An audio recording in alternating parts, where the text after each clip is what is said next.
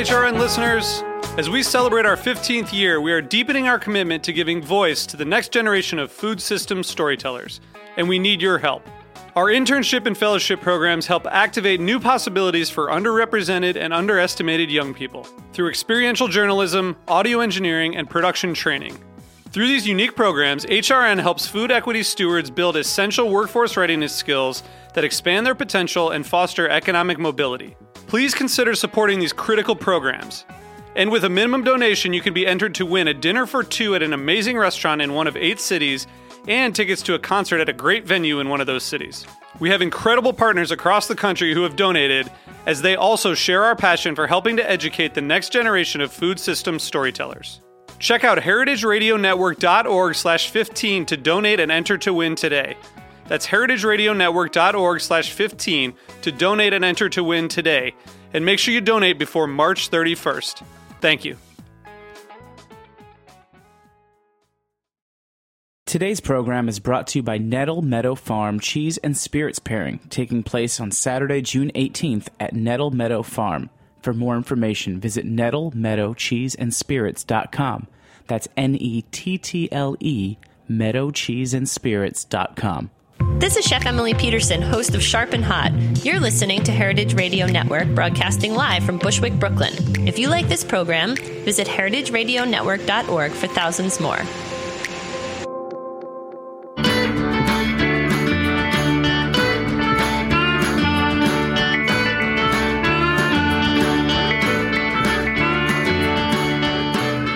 Welcome to Feast Your Ears. I'm Harry Rosenblum from the Brooklyn Kitchen, a cooking store located at 100 Frost Street in Williamsburg, Brooklyn. Join me every Wednesday as I talk with people about what they do and how it influences their personal food stories. This is a show about people, life, and food. Please take a moment to like the show on iTunes if you listen regularly, or even if you only listen once, I guess. and please reach out if you have any questions. You can always reach me via email, harry at thebrooklyn.kitchen.com, and follow me on social media at thefoodballer. Today I'm in the studio with Sarah Weiner, uh, who is a good friend of mine and the co founder of Seedling Projects, which is a nonprofit based in San Francisco that is responsible for the Good Food Awards and the Good Food Merchants Guild. Welcome, Sarah, to the studio. Thank you. I'm psyched to be here. Um, this is a pre recorded show, not like we have a call in aspect to the show, but I, for some reason, feel like I should say that to the listeners. That uh, so we are recording this on it, today's May 4th, uh, 2016, but you will hear it sometime later in the future. Uh, Sarah, um, I usually start out by um, asking people how they describe what they do. Um, hmm. Like, so when you meet somebody, if you're, you know, like you just flew in from Chicago, and sitting next to someone on the plane, um, when they make chit chat and say, "What do you do?" How do you describe what you do? Um, that's a very simple question that um, is very hard to answer. let's see. Well, I have the privilege of being able to work with amazing food producers and bring them together um, with each other and with um, other people who believe in what they do and can help support them. And we do that mainly through um, big events and gatherings like the Good Food Awards, um, where we have about a thousand amazing food producers and people who love food that all come together to recognize them, um, and other things throughout the year. How, uh, since you talk about the Good Food Awards, how do you describe that to people? I mean, as as someone who has been involved in both the blind tasting and the presentation of those awards, um, I know what I say, but mm-hmm. how do you describe that to people? Because you know, the Good Food Awards, while I think to certain people, uh, potentially in my position as a retailer of a lot of these products, or potentially to the makers of these products, the Good Food Awards is sort of like the Oscars of the um, sort of small batch sustainable food movement, I guess uh-huh. you could describe it. Um, but most people still you know don't really know what the good food awards is. Maybe in mm-hmm. 15 20 years hopefully maybe it'll be televised. Maybe you know bars will be have people with betting pools related to the good food awards. I mean and we can only hope right? Yeah that's right. Um, uh, i love how you describe it as the oscars. Um, often what i will say is it's similar to the james beard awards um, and that we're trying to bring someone out from behind a curtain um, whereas, you know, maybe 30 years ago, the, the general public didn't know, um, you know, 10 chefs off the top of their head um, and allow them to have a platform where they can talk about what matters to them. They can support the farmers that they work with. Um, and we're trying to bring that same power that um, the public loves to know what's the best of the best. Sort of bring that cachet to a whole new world of amazing people who are just working so hard, kind of in their kitchens, in their basements, um, making fabulous food. Um, and the one catch is where the James Beard Awards, it's just about like what comes on the plate. And that's how you're judged for the Good Food Awards. It's what's on your plate, but also to even be able to enter, you need to meet certain sustainability and social responsibility criteria. And what uh, is there a succinct way to describe what those are? They differ a little bit by category, right? I guess I should take a step back and describe what the good foods, mm-hmm. what the good food awards actually are and represent, right? Mm-hmm. So the Good Food Awards is an award that takes place every year in January in San Francisco to award uh, the top makers of food in a number of different categories. Um, I probably can't list them all off the top of my head. I don't know if you can. Um, I know that we have cheese and chocolate and beer and cider and coffee, charcuterie, pantry, preserves. What am I missing? Spirits. Spirits, right. I've never judged that one. It's a big favorite. Yeah. Um, confections. Confections, right. Um, pickles. Right. Oh, right. Pickles and preserves Pickles got and preserves. separated at some point, right? Yep. Uh, hmm, we've covered most. Uh, honey. Oh, honey, right. Um, we're up to going to be up to 14 this year. We started with seven, and each year add one more. Do you have a goal in mind where you'd like to get to as a top, as a, as a limit? You know, I know that there was there were discussions among groups of retailers this year about what could potentially be new ones. So some that aren't mm-hmm. part of the awards yet are snacks. We discussed we mm-hmm. discussed ice cream as one, which presents a lot of logistical issues related certainly to the blind tasting, if not even mm-hmm. if not the distribution. So the way the awards are uh, selected, or the award winners are selected, is that there is a huge blind tasting that Sarah and her team at Seedling and a lot of volunteers put together uh, in the fall, and that usually happens in, in September. And a bunch, I mean, a bunch. How many how many judges are there? Hundred and seventy, something like Uh, that. over 200 Over now. two hundred now. Wow. So over 200 of us get together and spend a marathon day tasting. And every time I describe it to someone when I'm going there, they say, "Oh, you're so lucky. That sounds so amazing." And it is amazing, certainly, and it, it's something that I feel, you know, I feel very um, proud to be able to be a part of it, and, and that you know that my my taste buds matter and my thoughts on on food and its production matter in in that realm. But I will also tell everybody who thinks of, you know who just heard what I described that you're tasting all this the best cheese, the best charcuterie, the best honey, the best coffee, the best spirits. It is really really hard. Hmm. Mm-hmm. I actually don't envy you. for Oh right, you don't judge. You- You're just managing all of us on that on that day, right? That's right. I just get to run around and um, see everyone. But you must taste a little bit. Yeah. right? I mean, you must go to each. I mean, so that's you know, I I tasted pantry last year, and you know, I remember you know in the breaks sneaking over to say the spirits folks and the beer folks and say which ones were really good. Yes. So you kind of get to them to do the work, and then you tell them, you know, then you get to reap the benefit of being like, oh, I'll just taste the best. Exactly. You get to be kind of tipped off. Yeah. So, over 200 people judge the products, and it is it is a blind tasting. Um, I will say, of course, for many of us in the industry, sometimes you come across a product that you know really well, and so you do actually know who makes it. Um, but for the most part, it's a blind, completely blind tasting, and you're judging based on on flavor, on um, marketability, on usability, um, but not on packaging. I want to make that that is actually an important distinction, um, and one that for retailers be, does become sometimes an issue, where you might taste something that is super awesome, and you just look at it and you're like, I just can't. The packaging doesn't work for me, and my in my market, people might buy it if they tasted it, but the packaging is going to be a barrier to that. Um, and then those winners are all sort of collated together by the team at Seedling, and winners are chosen from from that pool. Yes, and um, the interesting thing that happens sort of behind the curtain is um, we'll have all the top tasting products kind of in one big list um, based on what the judges said, but then we'll actually end up doing two or three hundred phone calls um, to producers and working with them very closely to see really where are they sourcing those onions from, or um, kind of what's the traceability of their base alcohol, um, or the grains that went into the alcohol, and that takes three or four kind of full time people a full month um, to Yeah. connect with all of them.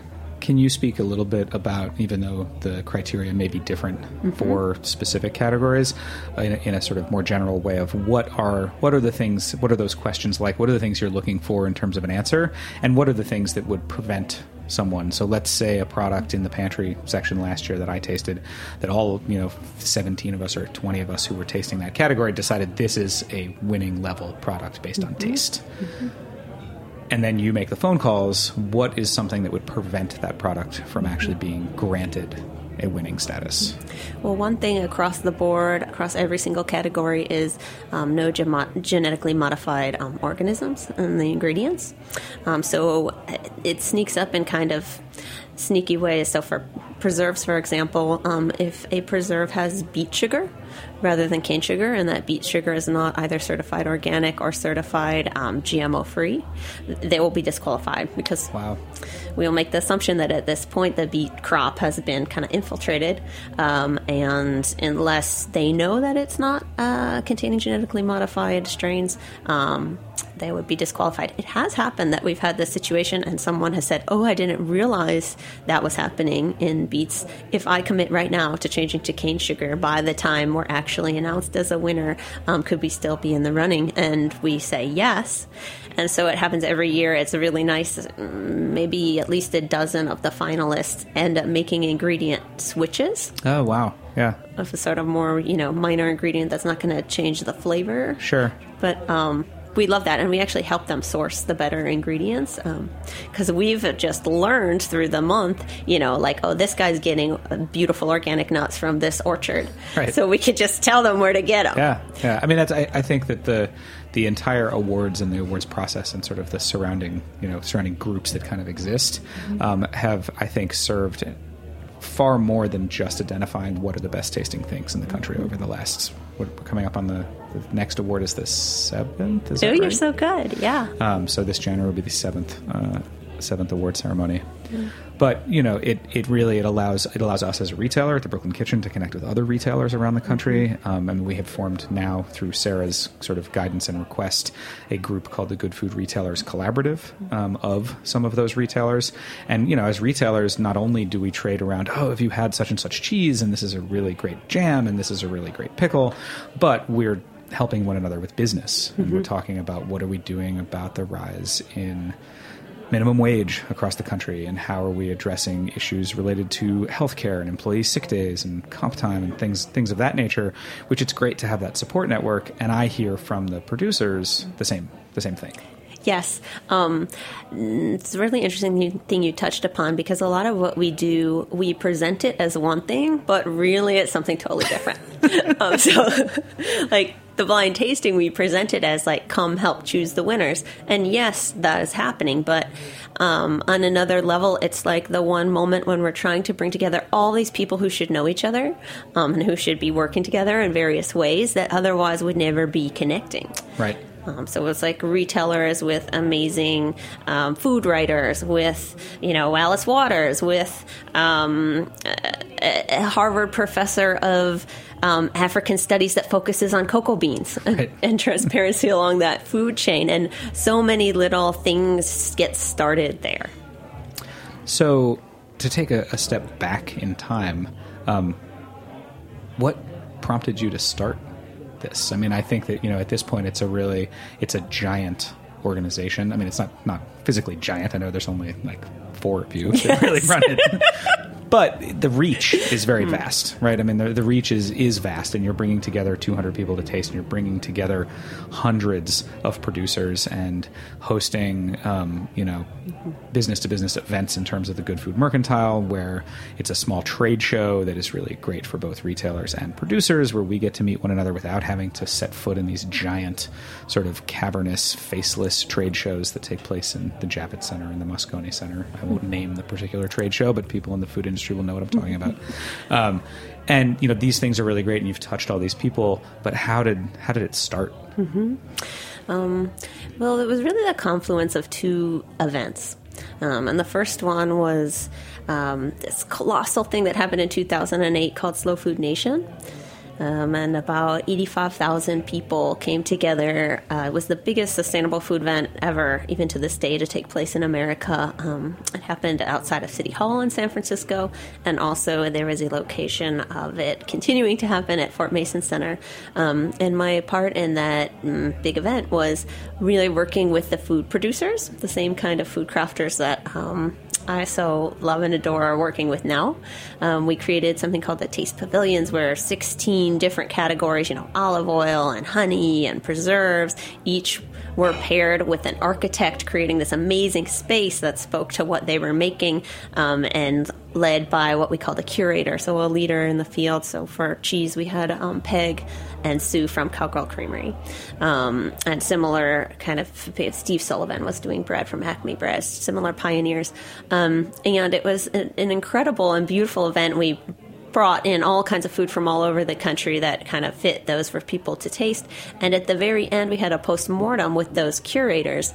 And one of the things that came out of it and that stuck in my mind was that they were saying, you know, it was so amazing to have the chance to work with people in different fields. That usually the chocolate people weren't talking to the coffee people. Right, right. And, and you know, the jam people weren't talking to the olive oil people, and they felt that they were learning so much from each other through this kind of um, excuse to meet each other. Yeah. Um, and that they would love to continue some way, find a way to kind of continue that cross pollination. And that stuff totally. I mean, it, it, absolutely happens at the you know on on Sunday a few days ago in Chicago at the at the Mercantile. There, you know, there was a pretzel maker from New York who we know very well, Martins, and we work mm-hmm. with them. And there was a mustard maker from California who kind of got together and said, "Well, wait, we should collaborate somehow." And dip your pretzels in my mustard and you know yes yes and i heard at the mercantile on sunday that um, this beautiful vinegar maker out in virginia um, lindera farms yeah daniel daniel yeah um, had met with one of this awesome like peanut oil maker from uh, Georgia. Oh, nice! At the Good Food Awards. Oh, in San Francisco, yeah. yeah. I met the folks from from Georgia. They had driven to San Francisco from Georgia for yes. the for the awards with their with their young son. It was their, yes. I think they may have two kids. I don't remember, but yeah. And and he told me he said, "Oh, we're going to make a vinaigrette together." Oh, cool! Um, and it just made me so happy. But um, yeah, and then the other event that um, was very influential in creating the Good Food Awards was I spent some time in England after Slow Food Nation, and um, I was became friendly with the owner of this beautiful little um, specialty food shop called um, Melrose and Morgan, and um, I was in his shop and I saw this jar with a little gold sticker that said "Great Taste Award winner." And he saw me eyeing it, and he said, "Oh yeah, anything that has that sticker on it flies off the shelf." and it started getting the wheels turning. Um, you know, that particular award didn't have anything to do with sustainability, hmm. but I thought like, oh, well, maybe we could use that power. Right. Um, to help um, create more sales for. And really is that a is that an English award? Yes. Got it. I think it's organized by the Guardian, hmm. perhaps. Hmm. Um, but that's why we have little stickers for the Good Food Awards. Right. They're blue. Yeah, and, and if you come to the Brooklyn Kitchen, you will see lots of products that have those stickers on them. Yay. Uh, we're going to take a short break so we can hear from our sponsors here at Heritage Radio Network. And when we come back, we'll keep talking about the Good Food Awards and where, where it's going. Hmm.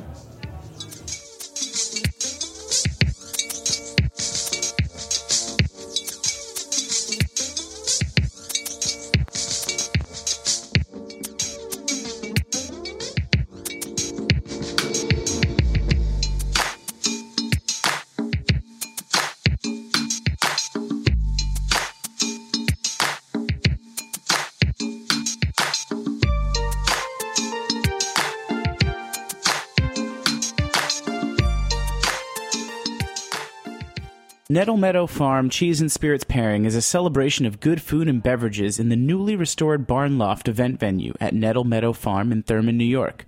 On Saturday, June 18th, come sample and savor, then buy your favorite cheeses and beverages to take home. Nettle Meadow cheeses have been praised highly in national media and have won prestigious awards from the American Cheese Society. Taste samples of goat and sheep cheeses paired with an array of local regional wines, beers, and ciders. You'll never forget your first sample of rich, creamy Kunik, Nettle Meadows trademark cheese. In Esquire, our very own Anne Saxelby said, Kunik, it may very well be the sexiest cheese in the USA. Nettle Meadow Farm is a goat and sheep dairy and cheese company in Thurman, New York, just below Crane Mountain in the Adirondacks, between Gore Mountain, North Creek, and Warrensburg. It's owned and operated by Lorraine Lambiase and Sheila Flanagan. Both have a great love of animals, artisan cheese, and the unique challenges of farm life. Nettle Meadow Farm was originally founded in 1990, and it's the home of over 300 goats, dozens of sheep, and a variety of farm sanctuary animals. Again, the Cheese and Spirits pairing is Saturday, June 18th. For more information and tickets, visit nettlemeadowcheeseandspirits.com. That's N E T T L E, meadowcheeseandspirits.com. Welcome back to Feast Your Ears. I'm Harry Rosenblum, and I've been speaking today with Sarah Weiner, co founder of Seedling Projects, uh, the brains and a lot of the brawn behind the Good Food Awards and the Good Food Merchants Guild and Good Food Mercantile. Um, for those of you that have been, I would encourage anybody who is involved in food, whether you're a chef or a retailer or a distributor, um, if you have not been to the Good Food Mercantile, I definitely I, I can't recommend it enough. Um, it is been in the last couple of years the most valuable trade show that we have attended um, as a retailer. I would say. Um, and I, that, you know, I'm not just saying that because I'm sitting in the studio with Sarah and she's a friend. It, I'm saying it because I hear it from lots of other folks. I recently met with a store owner that said that at this point, 80% or more of the food that they're selling is are items that they found because they came to the Good Food Mercantile. And the next one is going to be when, Sarah? J- June 25th, right here in Brooklyn. And it's a, it is an event that really is a it's a business to business event. Um, but if you are a super committed consumer, I'm sure you could come. Um, but definitely, I would, you know, whether you're a chef or a, a, retailer, definitely worth worth coming to check out. If you know Harry, he could probably sneak you in. I'll do it. I'll do what I can if you know me. um, so, Sarah. Um, just to continue, because the show is really an interview about you. I mean, I know that Seedling Projects is you, and you are Seedling Projects, and those two things sort of overlap completely. Um, but you grew up in St. Louis, right? Indeed. Um, and when you were growing up, was this idea like how did food fit in? Was food something mm-hmm. that was talked about? Was food something that just sort of existed as part of your your childhood? Mm-hmm. What was your relationship to food? So, food was always a core motivator for everything I did, which um, befuddled everyone around me, like including my family. um, I remember when I was 16 and going on a backpacking trip to Europe for the first time with my sisters. At one point, they got so exasperated with me. They were like, Sarah, this isn't the food trip of Europe. like, we're here to see Europe. um, right. And for you, the lens was well, the way you do that is through the food, right? Exactly. I mean, I, I, I yes. wholeheartedly agree. That you know that has always been been my thing is that if you see where how people eat, you're going to see the rest of it anyway. Yes, it's like a direct line into like culture and mores and values um, and community. But it, it apparently started way earlier. You know, like I've heard stories that, you know, I, I'm a three year old and got some big splinter in my foot on vacation, and they brought me to the doctor to have it removed, and they just put a big bowl of jelly beans in front of me, and I didn't cry. I love candy. um, but it and, and, you know when while I was growing up, well, a it was St. Louis wasn't the kind of town that had a lot. You know, there were no. There might have been a farmers market, but we certainly didn't know about it. Um, though, though Missouri is an agricultural kind of land, you couldn't get tomatoes from Missouri in the grocery store. Uh. It's very much. I mean, I believe that Monsanto has a key headquarter there. Still. Oh, all right. Um, so right in the heart of the beast, um, and it did took a long time to realize I, that food and sort of environmentalism actually went hand in hand. Um, I was also one of those like save the manatee kids. Sure. Um, so that crystallized when my mother, who's a journalist, got sent um, one of the first uh, English language books that Slow Food uh, that kind of published here. It was a collected essays. Hmm. Um, I was maybe 18 or 20, and she passed it on to me. Um, and that's when I learned about slow food. And I just started reading those essays and realizing, like, oh my gosh, like, the better you know it was to the environment, the better sure. it tastes. Did you did you bring it to have Carlo Petrini sign it when he spoke last year at the Good Food Awards? I should have. Yeah, yeah. Um, for, for Car- Carlo Petrini gave an incredible speech last year at the Good Food Awards that, in fact, is available on Heritage Radio Network. So if anybody um, would like to go back and listen to it, um, it really you know it was a lot of us who were in the room remarked that he started off by saying that he had three points to make, and then he went on in Italian for like six minutes, and everybody was like, "Okay, I guess that's all three points." We're not really sure.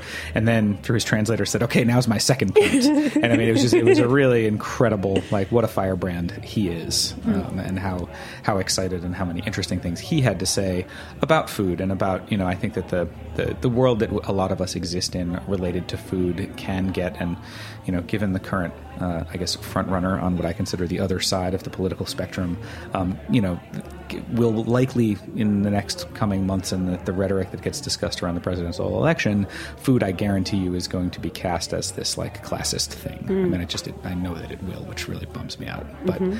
I think that he really describes a lot of the the reasons why the things that are happening in the good food movement, and certainly there is elitism that gets represented in a lot of other sort of things that are not great, but where we're all sort of trying to go in terms of sustainability really is about helping the human race. This is not, you know, mm-hmm. it is not about being, you know, cooler than you or having more expensive wine than you.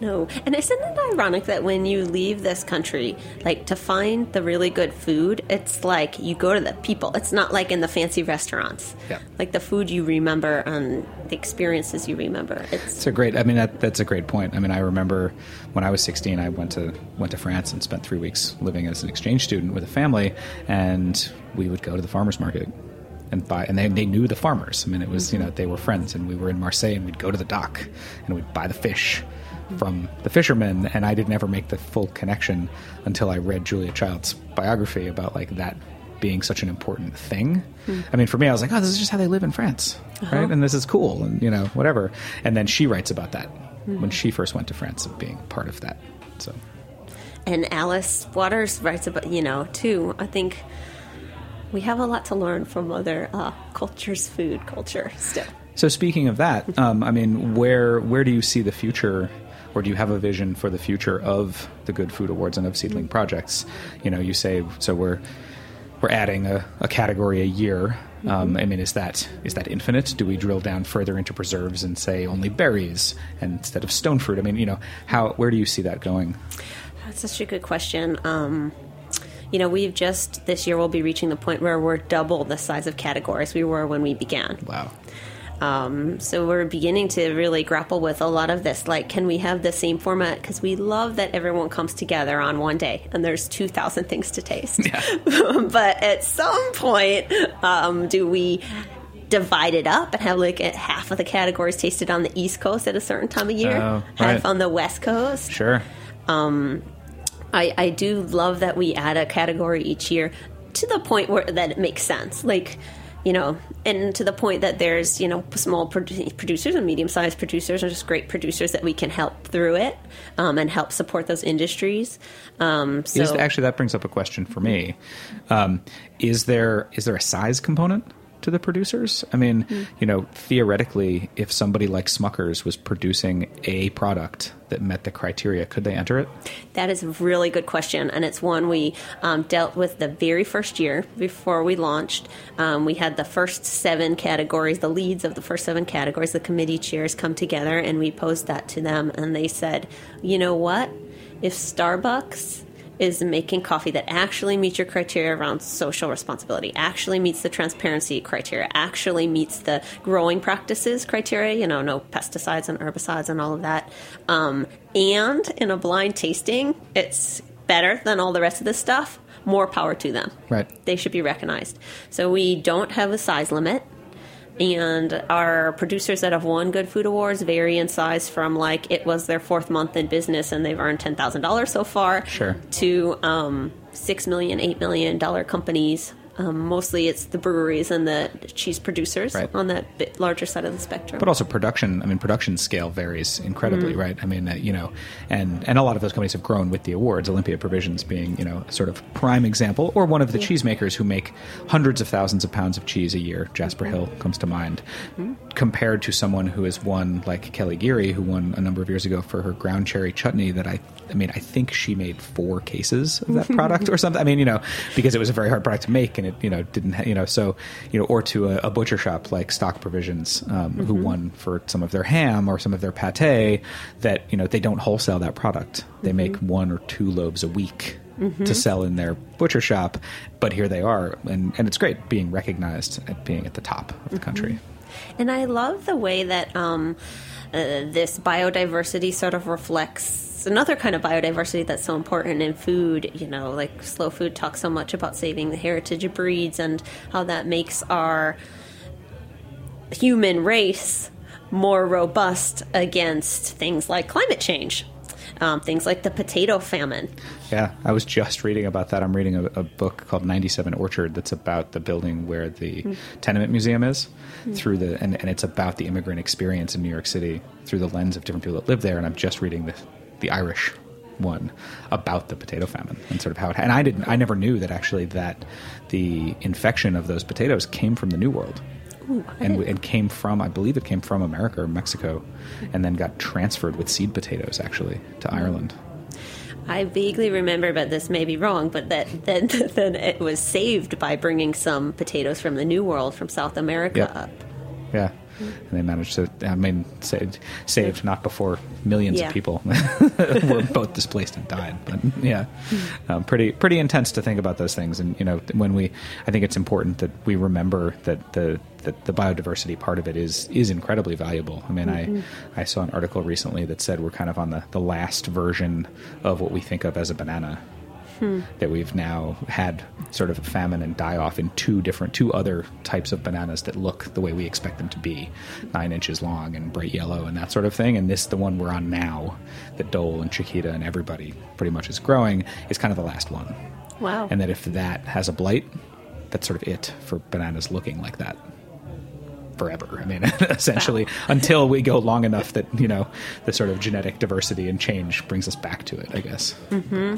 So it's sort of intense to intense to think about, um, you know, what happens when something like that happens and then looking at the other side of it of you know a product that has been really well i think preserved in this country and even, you know more so in the last 20 years something like apples where i mean apples represent the greatest in fact biodiversity of any anything um, possible. I mean I, I don't know if it's anything on earth but i know that like the apple genome is longer than the human genome. I think it has more diversity. Wow. yeah.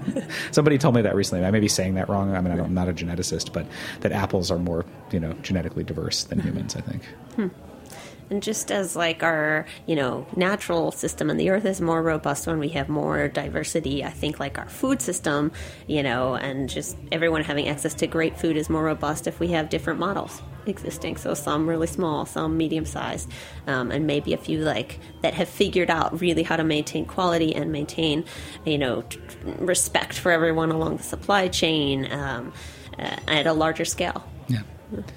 Well, we're uh, we're just about out of time, um, but I want to encourage everyone to look for the Good Food Awards logo. Um, we we will put that up on the show page um, and look for that sticker on products.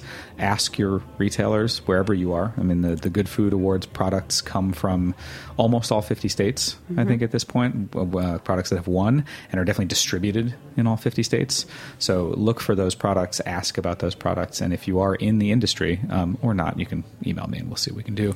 Um, but I would encourage you to check out the next the next Good Food Mercantile, um, which is in June in New York, um, and then will happen again in in San Francisco um, in June, in January as well, right at the same time as the awards. Um, and what where can people find inf- more information on the web? Goodfoodawards.org. Awesome. Well, thanks, Sarah. I really appreciate it. If there's anything, is there anything else that you want to mention that you're working on or that Seedling is working on? People should know about. Just delighted to be here. Thanks for having me, Harry. Yeah. Thanks so much for uh, for coming in. Thanks for listening today to Feast Your Ears. A big thank you to Kristen Baylor, who's my producer here, and David Tadashore for engineering.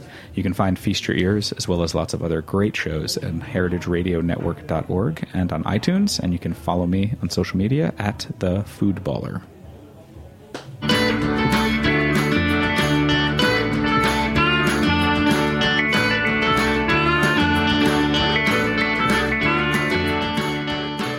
Thanks for listening to this program on heritageradionetwork.org. You can find all of our archived programs on our website or as podcasts in the iTunes Store by searching Heritage Radio Network. You can like us on Facebook and follow us on Twitter at heritage underscore radio. You can email us questions at any time at info at heritageradionetwork.org. Heritage Radio Network is a nonprofit organization. To donate and become a member, visit our website today. Thanks for listening.